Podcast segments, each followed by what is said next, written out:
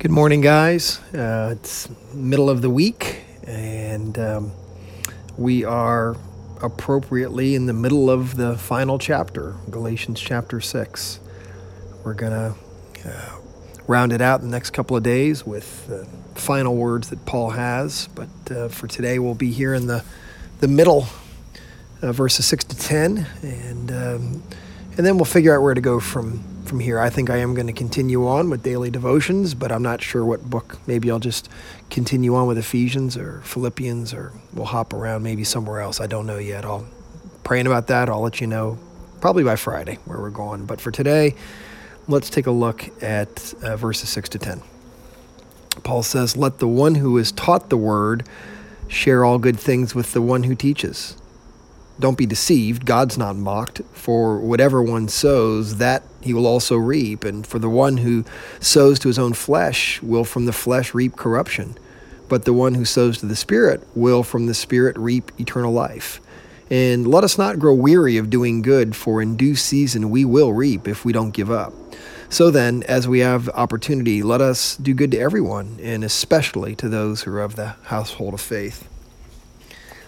This is a, a neat little passage here, but it's a bit awkward for preachers, pastors, ministers to teach the first verse of this because uh, it could come across as being self serving.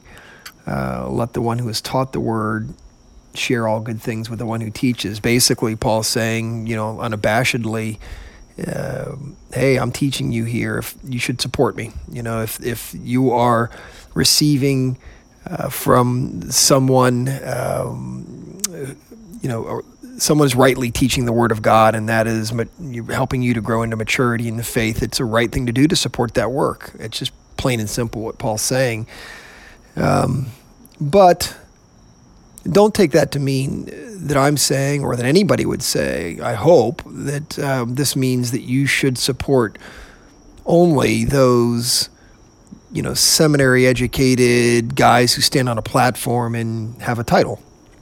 Um, uh, you know, the support that we would give to the teaching of the Word of God is not biased toward level of education or, you know, age or gender or experience or wisdom. Uh, well, maybe wisdom, but the point is, is that uh, we should support the teaching of the word wherever we see it. It's it's worthy of our support. And uh, Paul, I think the next section is actually tied to this, where he goes on to say, "Don't be don't be deceived. I mean, you're not going to mock God with your life. Whatever you sow is what you're going to reap. You know, whatever you you plant is what you're going to harvest. And so, don't think you can. You know, if you if you plant." Uh, you know, weeds in the field, then you're going to grow weeds. If you plant wheat or corn seed, you'll grow corn. If you, um, and and the fact of the matter is, is that you'll reap, you'll harvest sometimes. I mean, exponentially more than you than you plant. So you could put a single apple seed in the apple seed in the ground, and you could, in time, sow or harvest hundreds or thousands of apples. And uh, in the same way, if you sow selfishness into your life, you'll reap selfishness. And you could sow a single seed of selfishness and reap a whole bunch of it, a whole lot of consequences. And in the same way, when we sow generosity into um, the work of ministry, we see a harvest that is hundreds or thousands fold. And it's uh, in our own lives and in the lives of people who are around us. And so, you know, I think it's it's an imperative that we would cling to this, that we would not grow weary of doing good, because we will, in the right time, reap. We'll see the harvest for our for for our generosity as we sow into the um, the Word of God here. The cool thing about the opening of this passage was when Paul describes the right relationship that exists between.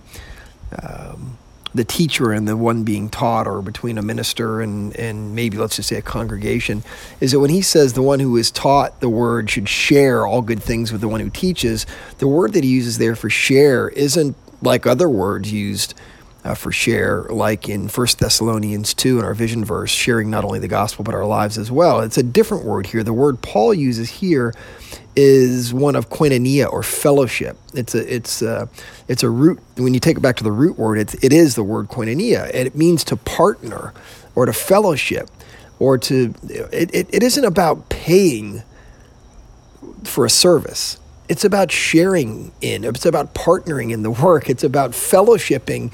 And, and the word fellowship, koinonia, ultimately has to do with intimacy. It's about sharing so intimately in the in the depth of the Word of God, exploring it down. You know, like the, the Word of God is like an onion. And you know, you can just peel it layer by layer by layer, and we might get a thousand layers deep and feel like we've barely scratched the surface. And when we do this together, it, it's just so rich and so good. And so it isn't about paying for what you get. It's it's about a mutual partnering and, and, and going deep in the Word of God. And what uh, Paul says here is, is that we should continue to do this wherever we see it, not just for people who are teachers, but um, wherever we would have opportunity to do good, that we would do it, especially to those who are in the household of faith. I often say to people who come looking for money, you know, if you were in our church here, and I'm not trying to manipulate you to come, but if you if you were in our congregation and you participated actively, you were part of our household of faith, and there was a need that you had, I would feel not just a responsibility, I would feel a burden. I wouldn't sleep well knowing that you were in, in a need that I could help to meet. And so, uh, you know, this is the point that Paul's getting at is, is that we should care for everyone, especially those in the household of faith.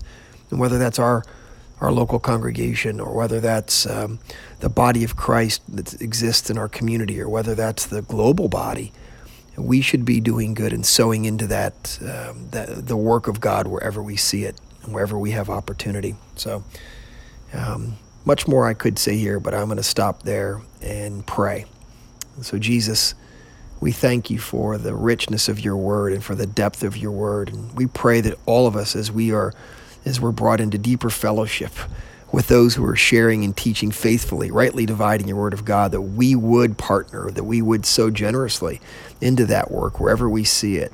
And not just into the teaching of the word, but that we would sow our lives into your kingdom wherever we see opportunity, especially to those who are of the household of faith. So, Father, open our hearts, open our eyes and ears, make us uh, uh, alert and attentive and ready, willing, and able to um, to partner, to fellowship wherever we have opportunity.